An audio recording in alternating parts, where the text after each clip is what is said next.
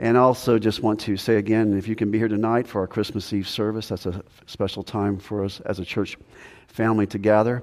Um, so, if you can come and just celebrate with us the, the truth that God became a man.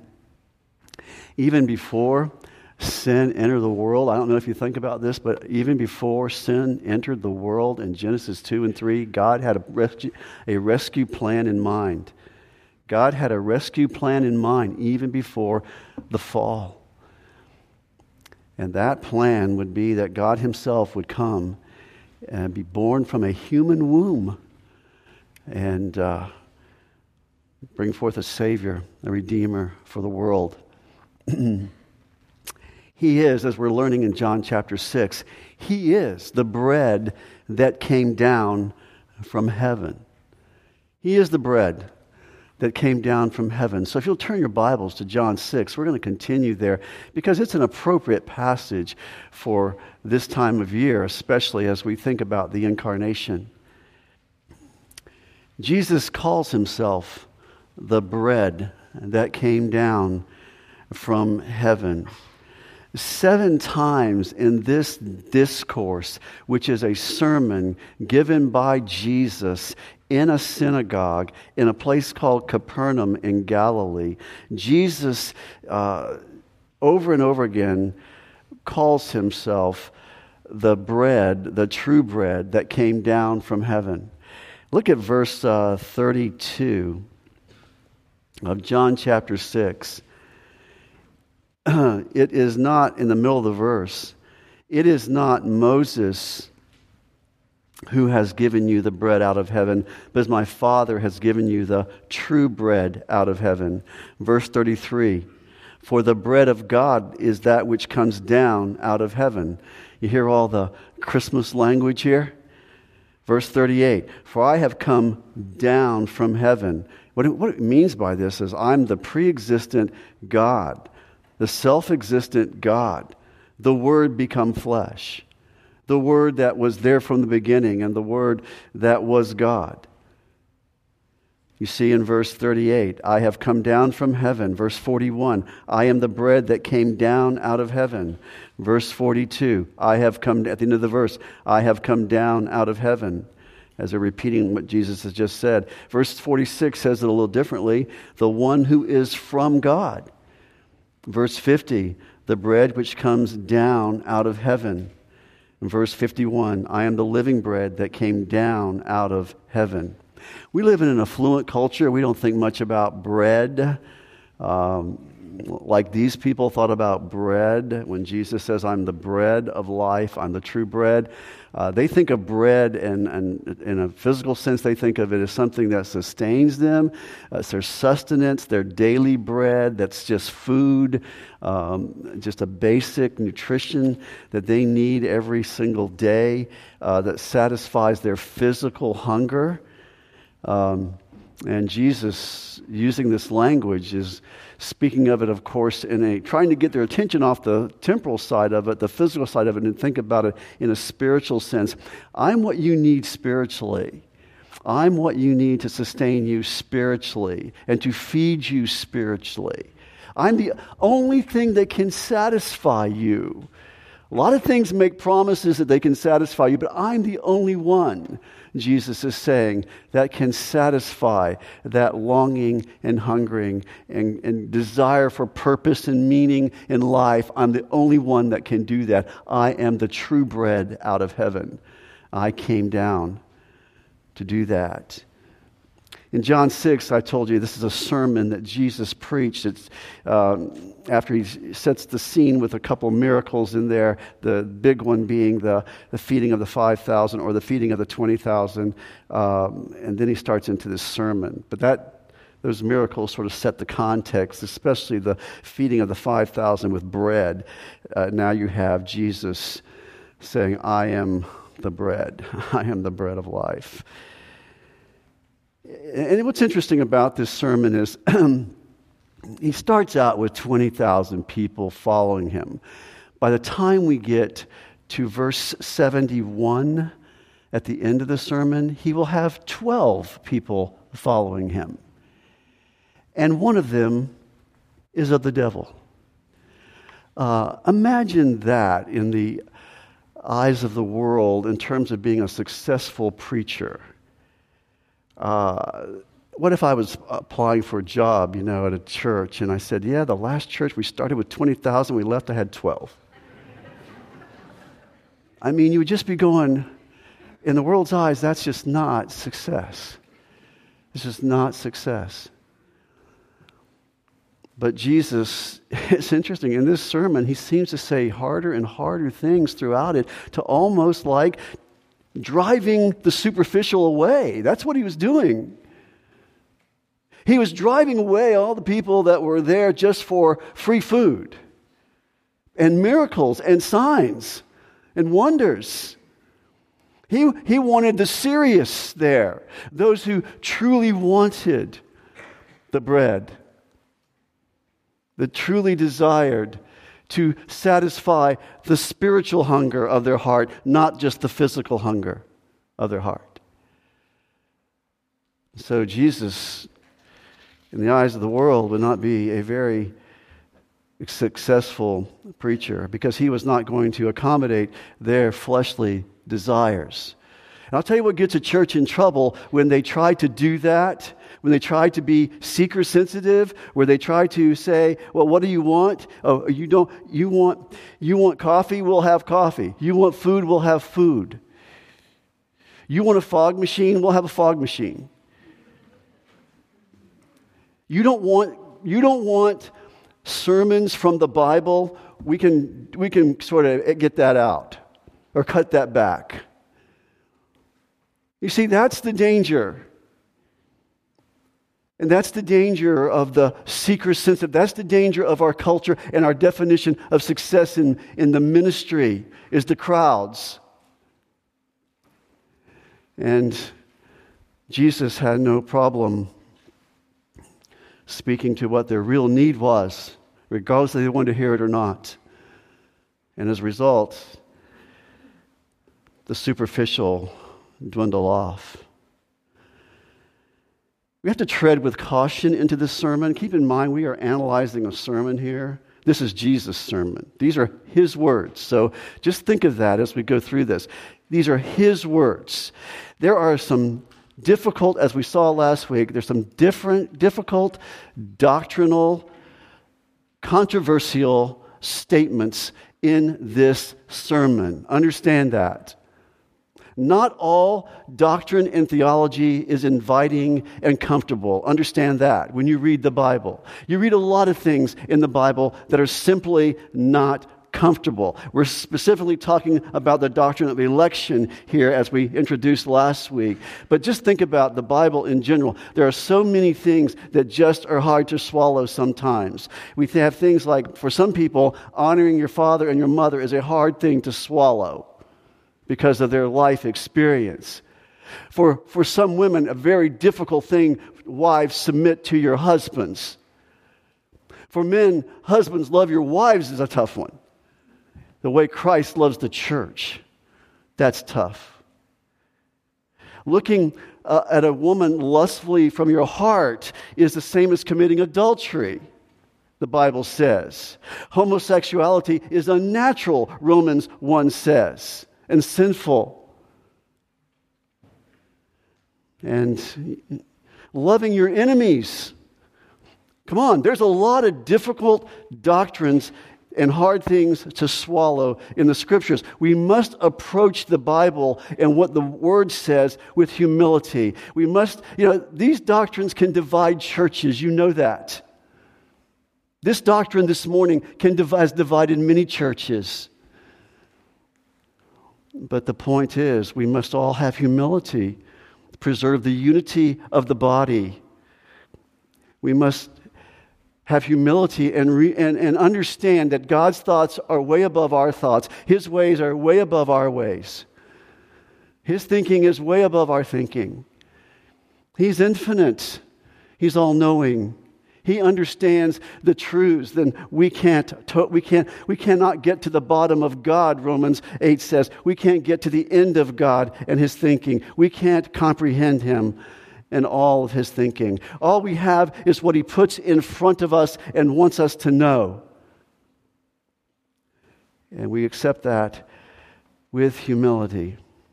So, we are coming into a difficult section this morning. We are coming into a uh, hard thing this morning. And you say, Well, Rod, it's Christmas. Why not just Joseph and Mary and a baby in a manger? Let's just talk about that. Well, I just want to tell you something. We're talking about that baby that was in the manger, only it's 32 years later, he's given this sermon. And he's talking about the very same thing that happened to him in that manger. He was bread that came down from heaven. The true bread. A lot of people like Jesus' works. As I've told you last week, the crowds loved the works of Jesus. They loved the things he did, and they gathered to see him do more. But they did not like his words. His words were offensive. And many, as we will see later in this chapter, many walked with him no more. The setting, look in verse 26. The crowd has found him. They find him in Capernaum after the feeding of the 5,000, after the miracles. They find him that next day. Jesus answered them and said, Truly, truly, I say to you, seek me not because you saw signs, but because you ate of the loaves and were filled. You did not learn anything from what you saw. You did not see in those in the miracle that was done there. You did not see uh, me as God. You did not see me as one to be worshiped. You just want more food. You're just wanting to exploit power. You just want to make me a king as we see in this passage as well. Uh, in verse 27, do not work for the food which perishes, but for the food which endures to eternal life, which the Son of Man will give you. For on him the Father God has set his seal. You're spending all this energy seeking for the temporal, for the trivial, seek for what is eternal. And then we come to verse 41 this morning, and we left off here last week. Let me just give you the context of verse 41. Look at verse 35. He said back in verse 35, I am the bread of life. Verse 37, all that the Father, excuse me, verse 38, uh, for I have come down from heaven. Verse 40, for this is the will of my Father that everyone who beholds the Son believes in him will have etern- and believes in him will have eternal life, and I myself will raise him up on the last day. I'm the bread of life. I came down from heaven, and whoever believes in me will have eternal life. That's where we left off last time. That's the context of verse 41. Notice in verse 41 Therefore, the Jews were grumbling about him because he said, I am the bread that came down out of heaven. I'm not of this earth. I'm not from this world. They say, wait a second. We know your family. We know your family. You're from this region. We know your family. Nazareth is not very far away. You're from Galilee. We've seen your family. We know about, notice verse 42, we know about Joseph, your father, your mother, doesn't mention her name, but Mary. How does this man say, I have come down from heaven? You see in verse 42. They're not aware of the virgin birth. We read from Luke chapter 1 earlier. The angel answered and said to her, The Holy Spirit will come upon you, and the power of the Most High will overshadow you. And for that reason, the Holy Child shall be called the Son of Joseph. Did he say that? No. He will be called the Son of God. The Son of God. Joseph was legal father but not biological father. Isaiah 9 6. A child will be, notice, born to us, humanity. A son will be given, that's deity. We're talking about God, man. We're talking about 100% God, 100% man. And he will be called what? Mighty God, Eternal Father. Names of deity. So that was a miracle they were obviously not aware of, thinking Joseph was his father, not aware of that he was the God man. It's believed by many that Joseph, many commentaries will tell you, it's believed that by this time in the ministry and life of Christ, Joseph has already passed the scene.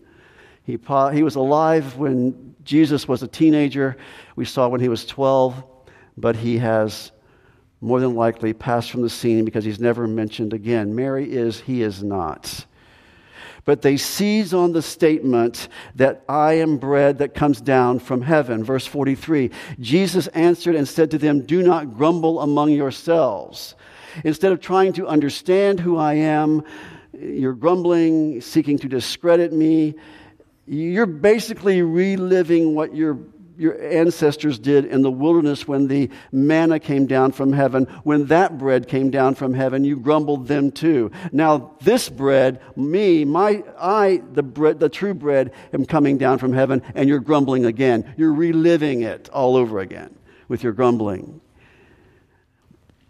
And then, folks, he gets this statement interjected in there.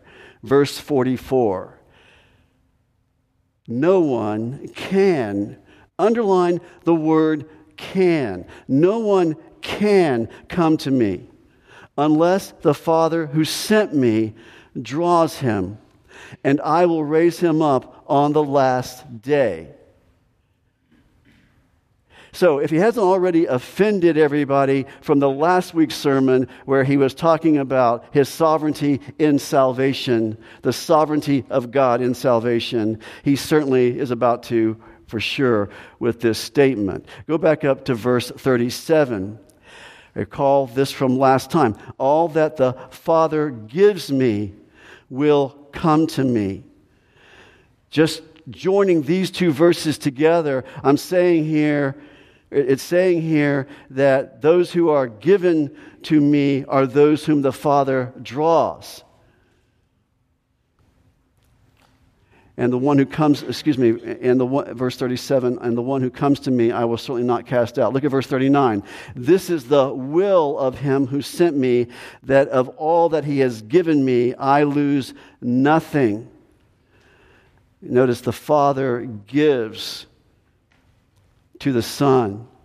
The Father gives those whom He chooses to the Son. He's telling these people, You don't believe because you have not been given to me. You don't believe because you have not been drawn by the Father. That's basically what he is saying to these people when he makes these kinds of statements. Those who come to me are given to me by the Father. I've used the terminology you and I, as believers, are a love gift to the Son from the Father. Verse 44 is the clearest statement on the sinner's inability to save himself. You can't see the word can again? You can't. No one can. No one can come to me unless the Father has sent me, draws him. You cannot do it. It's not, it's not that the sinner will not, it's that the sinner cannot. Cannot unless the Father, unless the Father does something first.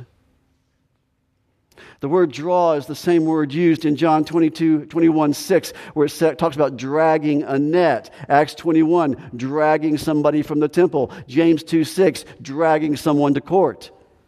C.S. Lewis called himself a reluctant convert. He said it like this God drug him into the kingdom of God. I was looking for a way out, but then I joyously was converted. See, the reason he has to do this is because no one would come no one would come. Folks, there is nothing attractive. There's nothing attractive to the human heart about the gospel. Understand that. It's an offensive message. It calls you a sinner. It tells you you're going to die and go to hell. It tells you that you have offended a holy God. It tells you that you're unable to save yourself. It does everything to attack human pride. It's an offensive message.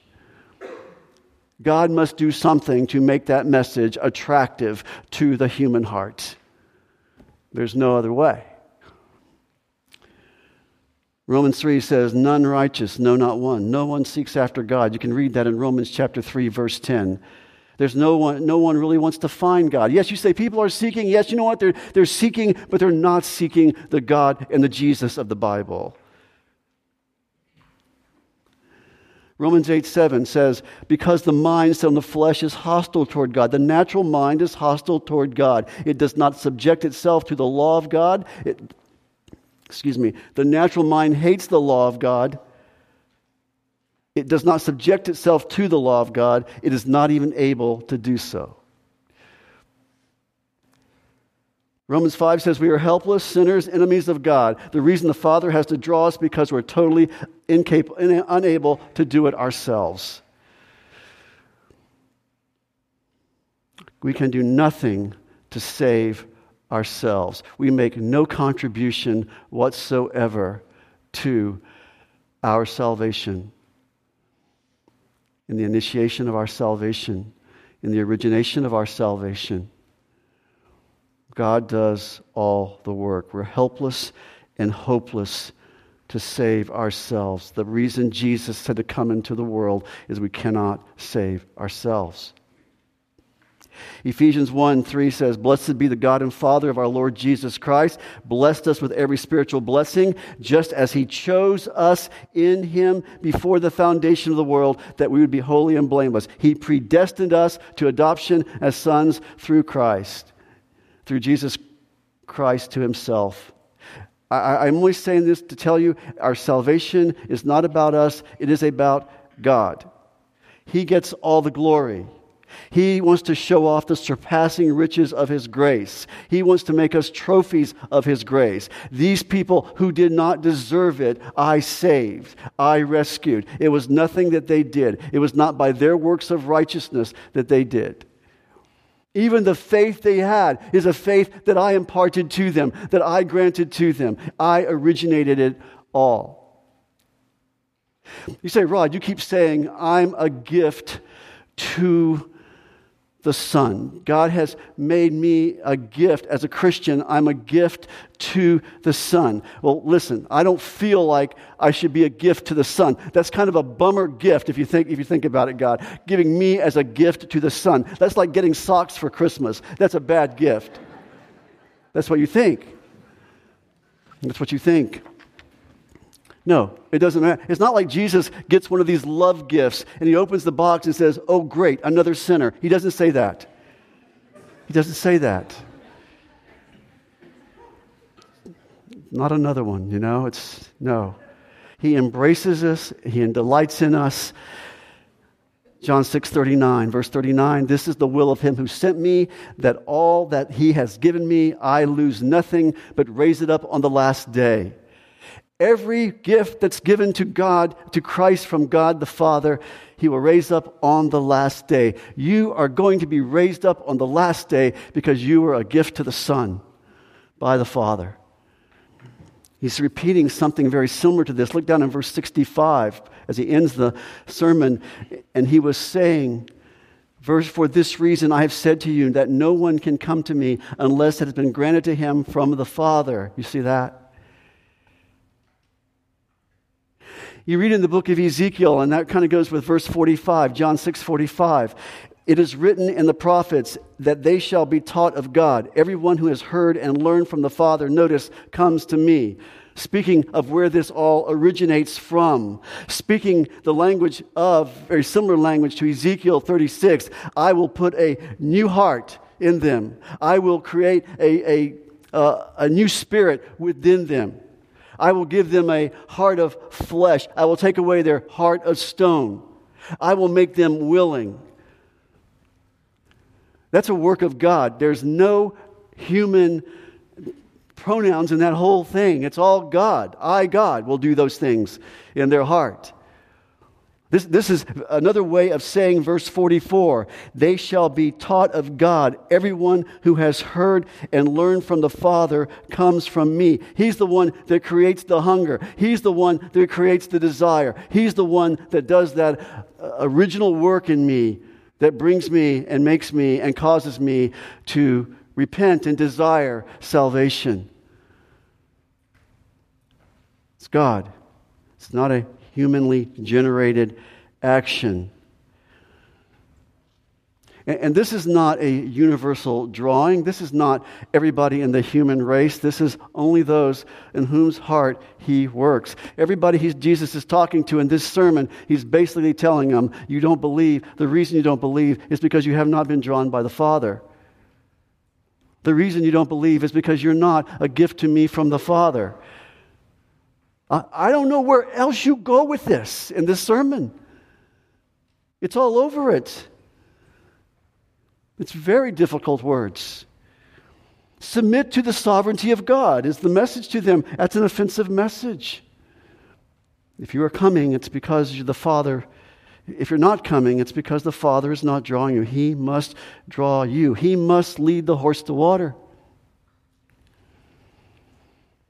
Look up in verse 28 and 29. Back up in John 6, 28 and 29. Therefore they said to him, What shall we do so that we may work the works of God? And Jesus answered and said to them, verse 29, This is the work of God, that you believe in him who he has sent. You want to work the works of God? That's cute. That's really cute. But this is the work that God does that you believe. You see that? Some people think when you read that, it's telling you what you must do. No, this is telling you what the work of God is. This is the work of God that you believe. That's His work. It's His work. The work that God performs in you so that you believe in Jesus. Because works don't save us. Works don't save us. There is no work that you can do, it's the work of God that brings about belief in you. He performs in you so that you believe in the Son of God. Go back to John 6 46. Not that anyone has seen the Father except the one who is from God, he has seen the Father. Just, just stating that nobody has seen him but me, the Son, the one who is from God. And the only access to God is through the one who is from God. That's all he is saying in that verse. I have the authority to get you to God. And then it's interesting. We switch now back to human responsibility. I've just shared with you in 44 and 45 divine sovereignty and now we flip right back into the context of my faith and your faith. Human responsibility. Notice in verse 47 Truly, truly, I say to you, he who believes has eternal life. The marker that tells me I am drawn by the Father, the marker that tells me that I'm a gift to the Son, is that I believe. I must believe. I have a responsibility to believe. And I will be held culpable for my unbelief. I don't get it. So don't ask me to explain that. I'm just telling you what the sermon says. I'm just telling you that every time you see divine sovereignty, you see human responsibility. And many times they run side by side they run side by side, and they reconcile their, a seeming contradiction in the mind of the eternal God. He's saying, Truly, truly, I say to you, he who believes has eternal life. We, we cannot work the works of God. That's the work that he does. He gives us the Son, he teaches us in his word. We respond by his drawing. I am the bread of life. Your fathers ate the manna in the wilderness, verse 48, 49 say. And then you know what he does? He tells us what it means to believe. He changes the imagery here from believe and behold the Son of God and come to the Son of God. He changes it to eating and drinking the Son of God. Eating and drinking. This is un- teaching us what he means by believing in the Son of God. Verse 50, he says, This is the bread which comes down out of heaven, so that one may eat of it and not die. I am the living bread that came down out of heaven. If anyone eats of this bread, he will live forever. He will have eternal life. And the bread also which I give for the life of the world is my flesh. Eat is the same as embracing the bread, believing. Look at John 6:40. For this is the will of my Father, that everyone who beholds the Son and believes in him will have eternal life. You see that?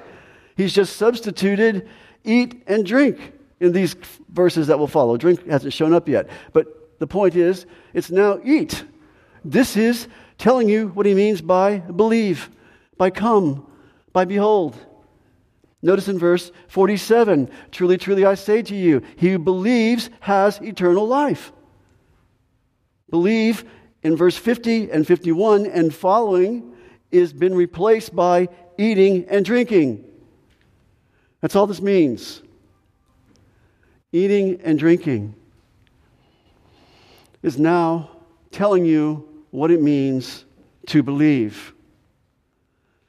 Verse 47 of John 6 Truly, truly, I say to you, he who believes has eternal life.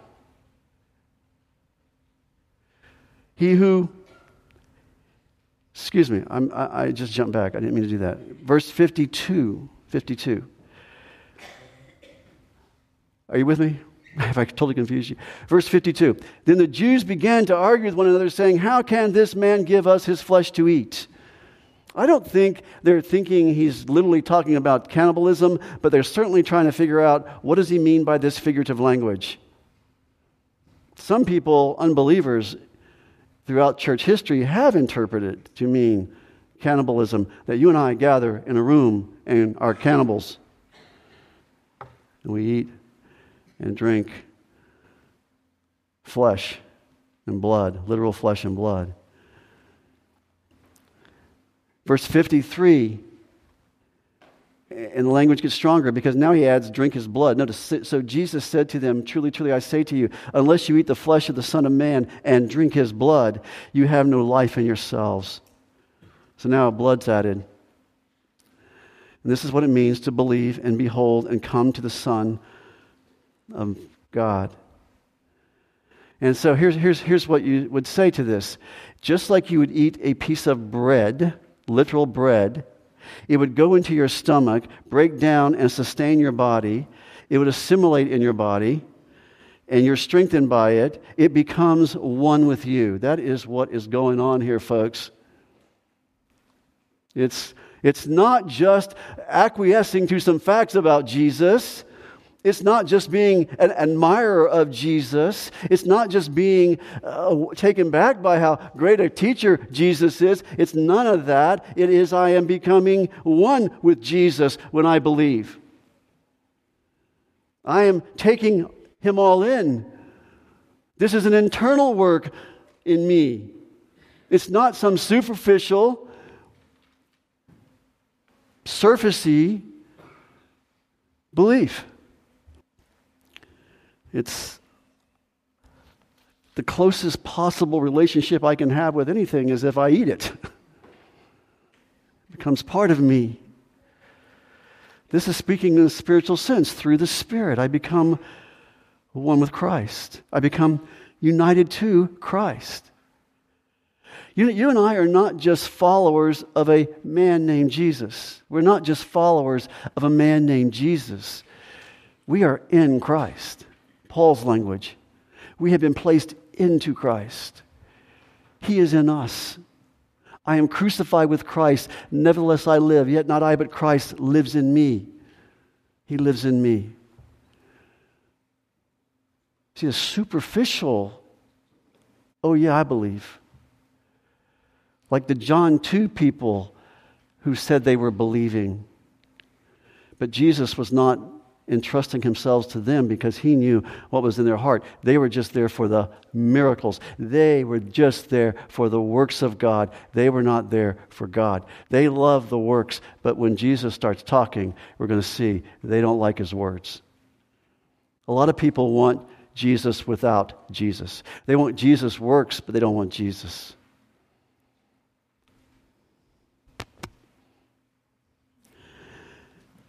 He says, in verse 57 maybe? 57 as the living father sent me and i live because of the father so he who eats me he also will live because of me. This is the bread which came down out of heaven not as the fathers ate and died but he who eats this bread will live forever. The manna you know you ate the manna you did things with the manna for all those years. He says but the manna you, you eventually would die but this bread you will never die. Me, the living bread, the true bread. All of that was just a, a foreshadowing of, a type of, of me, Christ. Listen, this text is not about communion. This is not, the Roman Catholic Church is wrong. This is not about communion. This is not about transubstantiation. This is not about the Mass. This is not about making the body, the, the, the, the wafer and the grape juice into the literal blood and body of Christ. That is not that at all. This has nothing to do with communion. I, I said something about this last week. Communion is not established until the upper room. That has not happened yet. These people would not even understand communion. But secondly, secondly, it would say, if you make this a communion passage, you would be saying you have to take communion to be saved. The wording of this would require that if you say this is speaking of the Lord's table. It's not anything to do with that. Because nothing is required of me for salvation. I don't perform any work to be worthy of salvation. Communion does not save me. It's saying that I have everything, I, I am everything you need for eternal life. That's what he is saying. You don't need anything else. I, you need to find your satisfaction and your sustenance and your meaning in life from me. Give up all your autonomy Give up all your autonomy, all your self sufficiency, and come to Christ. He must be more valuable to you than anything else. The world may be going one direction and you don't care. You say, I don't care if the world's offended. I don't care. I don't care if my family's offended. I don't care. He's more valuable to me than the, the world thinks, what my family thinks. He's more valuable to me even than what I think at times. I need to get over myself sometimes because He is more important than my feelings and my autonomy. But He is calling for a strong commitment here. He is not calling you just to follow me around and watch me perform. He's not saying just follow me around and experience good feelings. He's not saying any of that. He is saying, I want all of you. That's what it means to believe in me. That's what it means to behold me. That's what it means to come to me. That's what it means when he said to the disciples, If any man will come after me, let him deny himself and take up his cross and follow me. Deny yourself. Be willing to die for me. Take up your cross. Verse, verse 59 just reminds us that he said these in the synagogue in Capernaum. And then, in closing, I'm going to actually finish this chapter today. You got three responses here at the very end. This should not take me very long. Three responses here at the very end, beginning in verse 60. You got three different responses.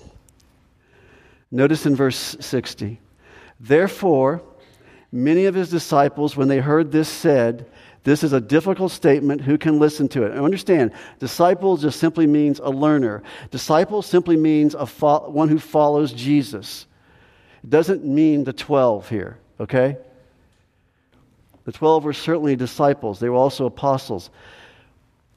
Uh, any, you can be a disciple and not be a believer if you follow Jesus as we're going to see here in just a minute. But therefore, many of his disciples, when they heard this, said, This is a difficult statement. Who can listen to it? But Jesus, conscious that his disciples grumbled at this, said to them, Does this cause you to stumble? Does this offend you? Well, let me apologize for what I just said. Does not say that. He doesn't say that. And neither should you. Don't try to, when we try to soften the words, you know what you do? All you do is you're just uh, all you do is you're just curing the concrete of their heart even more. The word is a hammer, it breaks up the concrete. We need to preach God's word no matter how hard it sounds or how difficult it is. That's what breaks up the hard human heart. If you just do soft words, just cure the concrete. Let the concrete get harder and harder. You're okay. You're, you're, there's, there's, no consequences for your sin. You can practice that and still be a Christian. You can, you can do all of that. Jesus apologizes for nothing. These people are saying how difficult this is. Verse 62 What then if you see the Son of Man descending, ascending to where he was before? What are you going to do on the day when you see me going back into heaven when that happens? When right now I'm in a non glorified, veiled state in front of you. What happens when the veil is torn off and you see me in all my glory? Where are you going to stand then? Verse 63 It's the Spirit who gives life, the flesh profits nothing. The words that I've spoken to you are spirit and are life. It is the Spirit who gives life. That's what he's saying. But there are some of you who do not believe. For Jesus knew from the beginning who they were that did not believe and who it was that would betray him. And he was saying, for this reason I have said to you that no one can come to me unless it has been granted him by the Father. There you go, another divine sovereignty verse. Stuck in here with all these human responsibility verses. Tell you what, while I'm at this point, just follow with me. Verse 35, human responsibility verse. Who believes in me will never thirst. Divine, uh, verse 37, a divine sovereignty verse. All the Father gives me will come to me. Verse 39, divine sovereignty verse. This is the will of him who sent me, that all that he has given me that's a divine sovereignty verse. Verse 40, a human responsibility verse. For this is the will of my Father, that everyone who beholds the Son and believes in him, human responsibility. Look at verse 44, divine sovereignty verse. No one can come to me unless the Father who sent me draws him. Verse 45, divine sovereignty verse. Those who come are those who have been t- learned from the Father and taught by the Father. Verse 47, a human responsibility verse. Truly, truly, I say to you, he believes has eternal life. Human responsibility verse. Verse 50, this is the bread which comes down from heaven so that one may eat of it and not die. Verse 54, he who eats my bread and drinks my blood has eternal life. That's a human responsibility verse. Verse 56, human responsibility. Verse 57, human responsibility. Verse 58, human responsibility. Verse 64, human responsibility. And verse 65, divine sovereignty. Two tracks running together in the very same sermon. These people thought it was just way too much. Verse 66 says, As a result, many of his disciples withdrew and were not walking with him anymore. They desert him. They had come for a free lunch. We did not come for this. We weren't expecting this. This got a little too personal. We want to, uh, we came to, to uh, not talk about being totally dependent on you. We didn't come here to give up our autonomy. We didn't come here to talk about truth and eternal life. We just, just fix our temporary problem. That's what I want you to do. That is what I want you to do. And this is common today. People come to church and they say, All that preacher talked about was the need to repent and believe in the gospel. All that preacher talked about was God's sovereignty and salvation. All that pe- preacher talked about was the sovereignty of God and how he works in our lives to bring us to Christ. He, that's all he wanted to talk about. I have no idea how that fixes my marriage or how that helps me with my kids. That's what I came to hear and well, I'll just go somewhere else and I'll find those how to sermons that never dig up anything in my sinful heart that are having a tremendous effect on how I relate in my marriage and how I relate in my raising of my children. Because nobody wants to get to the heart of the problem. Let me just deal with the superficial issues where I'm comfortable. When I'm the problem and you're the problem, the sin is in me, and it's a message of redemption. It's not a message of band aids all over me to just fix superficial wounds. So, the second response we see in verse 67 through 71 Jesus turns to the 12. You do not want to go away, also, do you? So, so why are you following me? He doesn't say, run out and, and get those people. He doesn't say that. Go, go out and get those people and try to explain me to them a little better than I did. Go soften the message a little bit and, and make it more palatable. Help me do that. He doesn't say that. He just says, Are you here? Kind of like the words he asked Peter Who do you say that I am? He says, You're the Son of the living God. Peter, God told you that. God told you that, Peter. You didn't come up with that by yourself. Here, Peter speaks again. He says, Lord, to whom shall we go? You have the words of eternal life. we have nowhere else to go. you have the words of eternal life. Listen, uh, no other religion has this message. There's nobody out there that says the things you say, does the things you do. God, we've burned bridges for you. We, there's no going back. Where, where would we go back to? You see, these are the words of a true disciple. The words of a true disciple. A true disciple is one who knows that when times get tough, when things get difficult, the temptation is to flee. He says, No, where, where am I going to go? This is all there is. This is all I've got. This is all that matters. It's not easy, it's hard. I don't even understand all these doctrines that this preacher is talking about this morning, but yet I'm being held in this by something bigger than me. The true believer perseveres. You know why the true believer perseveres? Because the true believer is being preserved by Christ. I, I, none of them, all that the Father gives me, John 10 says, another subject for another day, but in John 10, all the Father that gives to me, I will not lose any of them. If you are truly a gift from the Father, you will never flee, you will never run, and you will never lose your salvation.